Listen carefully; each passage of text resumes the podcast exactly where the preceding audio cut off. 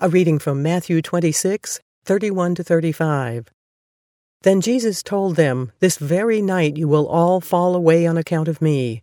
For it is written, I will strike the shepherd, and the sheep of the flock will be scattered. But after I have risen, I will go ahead of you into Galilee. Peter replied, Even if all fall away on account of you, I never will. Truly I tell you, Jesus answered, this very night, before the rooster crows, you will disown me three times. But Peter declared, Even if I have to die with you, I will never disown you. And all the other disciples said the same. Bold words, Peter.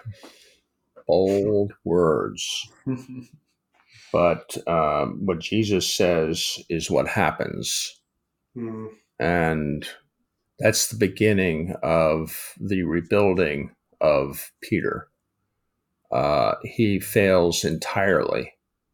Um, we've all read the passages where he denies Jesus three times, uh, and it's it's quite a thing uh, to hear the brave words that are coming um, from all these people and the, uh, his followers, the disciples.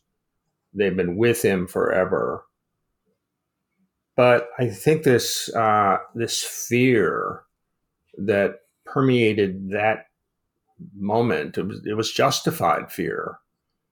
But overcoming fear, I think, is one of the things that is a happy moment in a Christian's life where fear is not the um, the, the emotional engagement with the world uh, in, in fact, you know, as you come to know Christ better, fear dissipates, dissipates like a morning fog.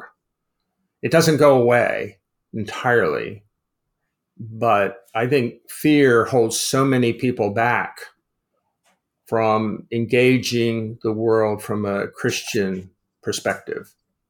And there are so many instances of that, not only in my life, but in all of our lives. Uh, I usually uh, mention how I kind of semi hid the Bible when I was commuting into Manhattan on a train because I feared people would ridicule me because I was reading the book that they disparage. But it was this, it was a silly fear, but fear nevertheless. Hmm. Yeah, and I would say the Bible categorizes fear you know, in two main ways. There's a there's a healthy fear, which is what Solomon would write about, where he says, you know, the fear of the Lord is the beginning of all wisdom. And um, there are people in the Bible that really live with this fear. Uh, I think of Isaiah at the beginning of Isaiah when he has the vision of God in the throne room, and his first reaction is fear. He says, You know, woe is me. In other words, I'm a dead man. Uh, I'm a man of unclean lips in the midst of, of, a people of unclean lips, for my eyes have seen the Lord. Um, and so there's a there's a healthy fear, and there's an unhealthy fear. So the interesting part is though, how do we free ourselves from the unhealthy fear? In other words, the fear that you felt, Eric, of people judging you for reading the Bible, the fear of what other people think, the fear of the right. world. And the way we free ourselves from that fear is by replacing it with the right fear. Mm-hmm. Uh, for example, Eric, the fear that motivates me in most of my ministry is the fear of God. I know that one day I will be judged, not just on what I said, but for what I did. And that does motivate me to live differently and speak differently. But it also motivates me not to fear people as much. Mm-hmm, mm-hmm. Uh, and I think of one of the people I respect most in the Bible, Daniel. Uh, I know I'm not a Daniel, uh, but one of the interesting things about him is his name's meaning. And Daniel means God is my judge. And he clearly lived that way. Uh, and because he lived that way, he didn't really care what other people said about him, uh, which I find interesting. In addition to that, Because that's uh, very, I think, helpful. Uh, it's interesting that there are many, many uh, female characters in the biblical narrative, Old and New Testament, that overcome fear.